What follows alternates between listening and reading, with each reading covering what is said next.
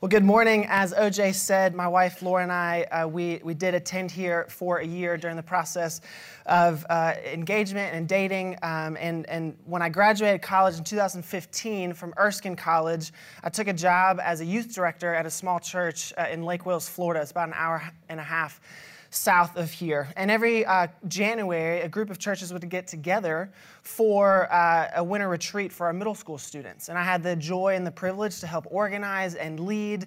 Uh, and, and Laura, uh, so I was, I was organizing and leading this camp. And Laura, on the other hand, came as a volunteer leader with one of the other churches. And I kid you not, after having two conversations with her, one of which was me telling her what game she was leading as she had volunteered to do so, I had a, I had a strange feeling and, and thinking something could come from this. Laura left camp and told her friend that something, or that she had met her husband. This sparked a fun, exciting, and romantic dating journey with plenty of trips on the worst highway in America between Lake Wales and DeLand on I 4. Laura was at Stetson University at the time. We quickly realized that the Lord was calling us into marriage and got engaged in April, just a year after uh, meeting. And uh, we attended marriage prep at, at Herndon. Uh, it's, a, it's a premarital class. We read a few good books on marriage and eagerly awaited our big day. But along this engagement process, we heard a lot of people talk about their marriages, not only at marriage prep, but also among uh, our friends and family. They would make joke, jokes about the fights they would have or tell us about how hard marriage was. And I was super cynical about this and would wonder why everyone talked this way. I would tell myself that won't happen to us. They obviously don't have the relationship that Laura and I have. We won't be that couple and we will get this right. We really love each other. Now, I wasn't completely naive and I knew that marriage would take some work, just not as much as the other couples. So we got married, had a beautiful ceremony, the most fun day of our lives, and headed to Mexico for our honeymoon. Week one, not so bad. See, we got this down marriage is easy. Then we came home. Work, studies, and responsibilities, life kicked back in. We were married, and oh, I see. Marriage does take a lot of work. I found out Laura and I weren't the most perfect couple, and that we were just like every other couple. I saw what they were saying. We both quickly understood and had our eyes open to the reality that marriage does take a lot of work. Now, don't get me wrong, we are happily married, and 11 months in, we now completely understand what is all involved in making work, marriage work and healthy. We have figured this all out. No, of course not. But we do realize that it takes effort, commitment, and work, something we couldn't fully comprehend until we tied the knot. And our relationships with Jesus can kind of feel the same way. Married or not, have we woken up to the reality that being a true disciple of Jesus Christ is hard? That there's a lot of work involved in this process of making him Lord over our lives. I don't know all of your stories, but for most of us, when we started following Jesus, we were either too young to fully understand the weight of our decision, or Jesus had pulled us out of such a dark place there was nothing to do but celebrate. There was nothing else to do but be in a honeymoon phase in our relationship with Him. Now, saying yes to Jesus is a great thing and should always be celebrated. But have we woken up to the reality that we have an enemy who wants nothing more for us than to lose our hope in Him? Thinking to ourselves, Jesus is, uh, have we lost touch with the reality and become cynical in our walks with Him as I did in our engagement process? thinking, and, and uh, this idea that we think to ourselves, Jesus is clearly talking to the other Christians, certainly not me. Over these last few months, we've been taking a look at the Sermon on the Mount where Jesus has painted a clear picture of what it is in following him. And to be honest, he asks a lot. We are called to be poor in spirit, to mourn, to be meek, hunger and thirst for righteousness, show mercy, be pure in heart. Be a peacemaker. Be the salt of the earth. Not murder, not hate, not commit adultery or even lust. We're to keep the covenant of marriage. Speak truthfully. Turn the other cheek. Love our enemies. Give to the needy. Pray daily. Repent of our sins. Forgive others. Fast. Not store up treasures here on earth, but rather work for a heavenly reward. Not worry, judge with humility, ask, seek, and knock. We are to pursue and engage Him in our lives. Now, if you're a list person, there is your list. But who has this down? Who can check off this, these things on a daily basis? Now, some things on here, yeah, okay, got that down, no problem. But what about the rest? Not so much. We all struggle, right? We all have a desire to live for our King, but we all know this isn't easy. It is hard. Some days it's easier to hate people, stir up trouble rather than peace, lie, let our eyes wander, and forget to pray. We don't have to try at these things. We don't have to think about letting road rage get the best of us when stuck in traffic. It is natural. But Jesus invites us into something greater. Jesus never promises us that following him will be easy. He only promises us that it will be worth it. Today's passage comes from Matthew chapter 7, verse 13 and 29. As OJ said, we're wrapping up the Sermon on the Mount. So please follow along with me, either in your Bibles or the text is printed in the back of your bulletins. Matthew chapter 7, starting in verse 13. Enter through the narrow gate, for wide is the gate and broad is the road that leads to destruction, and many enter through it. But small is the gate and narrow the road that leads to life, and only a few find it. Watch out for false prophets. They come to you in sheep's clothing, but inwardly they are ferocious wolves. By their fruit you will recognize them. Do people pick grapes from thorn bushes or figs from thistles? Likewise, every good tree bears good fruit, but a bad tree bears bad fruit. A good tree cannot bear bad fruit, and a bad tree cannot bear good fruit. Every tree that does not bear good fruit is cut down and thrown into the fire. Thus, by their fruit you will recognize them. Not everyone who says to me, Lord, Lord, will enter the kingdom of heaven, but only the one who does the will of my Father who is in heaven. Many will say to me on that day, Lord, Lord, did we not prophesy in your name, and in your name drive out demons, and in your name perform many miracles? Then I will tell them plainly, I never knew you. Away from me, you evildoers. Therefore, everyone who hears these words of mine and puts them into practice is like a wise man who built his house on the rock. The rain came down, the streams rose, and the winds blew and beat against that house. Yet it did not fall, because it had its foundation on the rock. But everyone who hears these words of mine and does not put them into practice is like a foolish man who built his house on sand. The rain came down, the streams rose, and the winds blew and beat against that house, and it fell with a great crash. When Jesus had finished saying these things, the crowds were amazed at his teaching, because he taught as one who had authority and not as their teachers of the law. This is God's word. Out of all the ways that Jesus could have wrapped up his sermon, this is how he chose to do it. He uses a few uh, metaphors to help us make four separate decisions that all have a unifying theme true versus false, right versus wrong. We're to choose between the right and wrong path, between true and false prophets, being a true and false disciple, and choosing the right foundation. The first decision is about two gates and two ways or paths. One has a small gate with a narrow way, while the other one has a wide gate and, a, and an easy way. The latter leads to, to destruction, while the narrow path leads to life. Now, in verse 13, Jesus commands us to enter the narrow gate. This isn't a suggestion. He kindly shows us that there are two options, one of which is more popular as many enter through it. But Jesus' clear pick is the narrow gate. Why? Because this is the one that leads to life. This is the one where he enters into a relationship with us and offers us peace, love, and hope. But there is a problem. One is easier than the other. Any guesses on which one? You got it. The wide one seems to me more popular. The text says, Many enter through it, just like I 4. It's wide and always packed. But why is this the case? Isn't it the one that leads to destruction?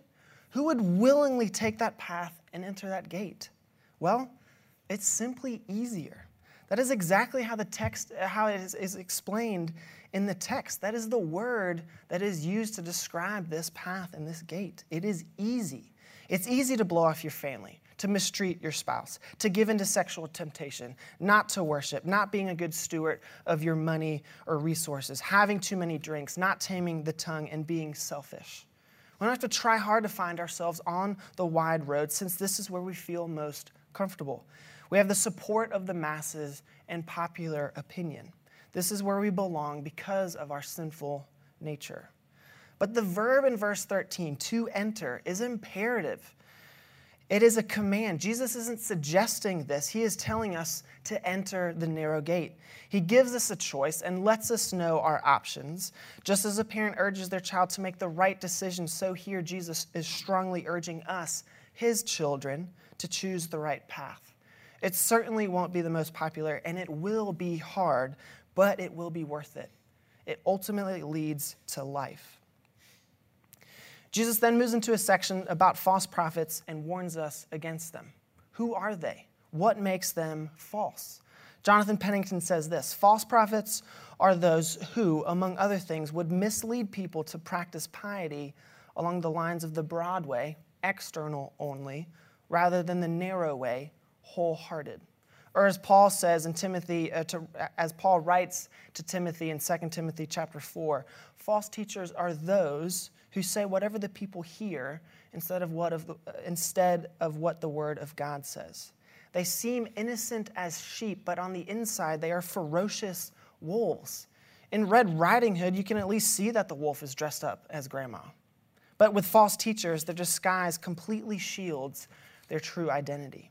So, how are we to tell whether or not a prophet or teacher is from God? Jesus gives us this answer uh, to that in verse 16 we will recognize them by their fruits. The cue of a healthy tree is that it bears good fruit, while a tree that bears bad fruit has seen its better days. It only remains to be used as firewood. Jesus is saying, Look to the fruit. Many will come and many will try to deceive, but the fruit will show people's true motivations. Are they seeking to build a name for themselves and their kingdom? Or that of Christ and making disciples. As the saying goes, the apple does not fall far from the tree. So, my freshman year in, in uh, college, I took a class on logic. I know, it sounds as bad as it was. Um, and if I'm being honest, I got my first C in, in my college career and certainly not my last. But looking at this passage, I feel confident in the logical progression Jesus paints here. Good tree, good fruit. Bad tree, bad fruit. Therefore, good fruit, good prophet. Bad fruit, bad prophet. Following? Look to the fruit of the ones who are teaching you. Is it in line with the will of God? Are they bearing fruit for the kingdom of God or for themselves? Be cautious of who and what you listen to. It may seem innocent at first, but there could be something you are not fully seeing. So, not only are we called to choose between the right and the wrong path, we're to choose between true and false prophets. So, about five months ago, uh, my wife and I, Laura and I, made the decision to buy a dog. We found a golden retriever breeder in Jacksonville, Florida, and uh, we, we got to take home a beautiful uh, girl who we named Sunny. Now, uh, we, we love her to death. She is such a joy to, to, to have. She brings us a lot of laughter, but she is as dumb as a brick. For instance, we knew that golden retrievers have a lot of energy. They need their exercise. And so when uh, we moved from DeLand to Orlando, we made sure to find uh, a, a, place with a, with a dog park near. And, and so we found a, a home, and, uh, and, and it had its own a, dog park. We were so excited. And, and we, we were thinking, oh man, we can take Sunny to the park and she can get her exercise. We can throw the ball and she will just chase it for hours, just never stopping. We'll have to force her to stop. So we take her to the park and I throw the ball and she does nothing. She actually jumps up onto the bench next to me and, uh, and, and never chases the ball. She never fetches. This is when we truly understood the loyalty of golden retrievers. They can't leave your side. And over time, we tried teaching her some new tricks and some basic skills, and again, didn't have the best of luck. And then partially, the expertise and training from Laura and I is to blame. Um, but also she just isn't that smart. That is until we pull out her treats. Once we pull out her treats, she is all in. She will sit when we tell her not to, she will jump when we say down, and she will do everything except obey our commands. But from Sunny's perspective, she is doing everything she should be. She believes that if she does certain things, she will be rewarded with a tasty treat. She doesn't connect that she's supposed to do them when we tell her to. Her motives are simply off. In the third section of this passage, Jesus addresses a group of individuals whose motives are off. They were clearly doing a lot of things, powerful and good things even, but their reasons for doing so did not line up with what God had intended. They were showing off all their tricks to earn an award. When Jesus calls to serve when Jesus calls us to serve him in humility. And this is a tough passage to read because Jesus makes a really tough statement. He says that not all who say Lord, Lord will enter the kingdom of heaven. Not all who do things for him and in his name will enter his kingdom. But isn't this what being a Christian is about? Aren't we to call on the name of the Lord and do things for him? Yes, absolutely. But I believe this is not what Jesus is ultimately after here. He's after the heart and the motivation of the things done. Are they for you or are they for him? Do you live for the glory of your name or for that of Jesus? Becoming a follower of Jesus definitely starts with us calling him Lord over our lives. But do we mean it? Is our motive to serve our King out of gratitude for what he has done for us? Or are we doing works because they make us feel good or look good to those around us? For me, the latter, the latter rings true more often than not. If Sunny disobeys, she simply won't get her treat. But for anyone who does things for the Lord, yet truly for themselves, their punishment is far more severe. Which is verse 23 reads Jesus will not know them and knowing them in the sense uh, knowing them in the sense that he will belong to, that they will belong to him and that they will be welcomed into his presence. Jesus makes it clear that on the day of judgment on the day when he comes to set all things right we have to give an account for what we have done. And what will our response be? Lord lord look what i did in your name? Or lord lord look what you've done for me? And more importantly, what will, our, uh, what will Jesus' response be? I never knew you, depart from me? Or well done, my good and faithful servant, welcome home. So, how do we find the balance between doing works God calls us to and not allowing them to turn into works done for ourselves? I think it has to stem from a position of humility. The things we do for the Lord and in His name should come from a place of gratitude and thanksgiving for what He has done for us. Only then can we be confident in knowing that whatever we are doing is for the Lord and not for ourselves. Jonathan Pennington again writes To be a follower of Jesus means a whole person in inward oriented righteousness. Our work should stem from the righteousness we have already received, not of our own doing. As verse 21 says, we are to do the will of the Father. Lastly, Jesus makes his last and final point of the sermon. After, after having taught all of these things from Matthew chapter 5 to this point today, he has landed here. Verse 24 and verse 25 read, Therefore, everyone who hears these words of mine and puts them into practice is like a wise man who built his house on the rock. The rain came down, the streams rose, and the winds blew and beat against that house, yet it did not fall, because it had its foundation on the rock. Here we have it, folks. Jesus has laid out his vision for kingdom living. He has made it clear what a disciple of the kingdom of God should look like. Those who hear the words of his and do them are like a wise man who built his foundation on a rock. When the storm, rain, and floods came, the house stood firmly in its place. And for those who hear the words of Jesus and don't do them are like a fool who builds his house on sand. When the storm, rain, and floods came, the house collapsed, and great was its fall. Jesus is asking this question What are you building your life upon? What is the foundation of your life? Is it upon your family, your career, Marriage, relationships, money, achievements, success? Is it upon the rock of ages or something that initially seems stable yet crashes over time? I'm here today to tell you this. If it is not Jesus Christ, it will collapse. At the end of it all, nothing will remain. Pennington discusses how this sort of language of floods, floods, storms, and rain within the Bible often points to divine wrath, to divine judgment. This passage and all of Scripture look forward to so much more than this life as we know it. They teach about the future kingdoms and about coming judgment. Those who build upon anything but Christ will not pass through this storm. Their houses and kingdoms will collapse no matter how good they look. All that they have built will not remain. Yet for those who have chosen the narrow gate, for those who have listened to the true prophets of God, those who are true disciples doing the will of the Father, those who are the doers of, doers of God's word, are those whose foundations and futures are set. They are the ones who are building the kingdom of God and eagerly expecting the return of Christ. They are the ones who will withstand the storm of God's judgment. This is the hope and the reality of the gospel. I believe that taking a look uh, this, this year as a church at the, at the teachings and the life of Jesus has been so good for our church community, but also super hard.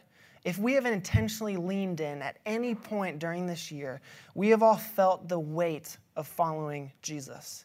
He calls us into something extremely difficult and hard. What he requires isn't easy, and trust me, it is so easy to push them to the side. It is easy to find ourselves on the wide path and doing things for selfish gain, but Jesus is calling us into these things. And I ask you, have you grasped this reality? Do you understand this, or do you hear these things and believe that it is for other Christians? Certainly not for you. Do you believe that calling Jesus Lord and doing some things for Him is sufficient? We all can fall into that trap, but one thing Jesus has made clear throughout his Sermon on the Mount is that there is a real cost in following Him. This is real and hard. But on the flip side, the wide and easy path, the one where you choose not to follow Jesus, it certainly may seem easier at first glance, but it too is hard. No one here will disagree that life is hard. The reality is that we are all building a house. A house that, that um, we're all building a house, and it really comes down to this what do you want to last? What do you want to last? Jesus never promises us that following him will be easy. He only promises us that it will be worth it. Whether you're new to this whole Jesus thing, this is your first time back in church for a while, or you have known Jesus for years, we are all called into this. So, where do we start? Where do we begin?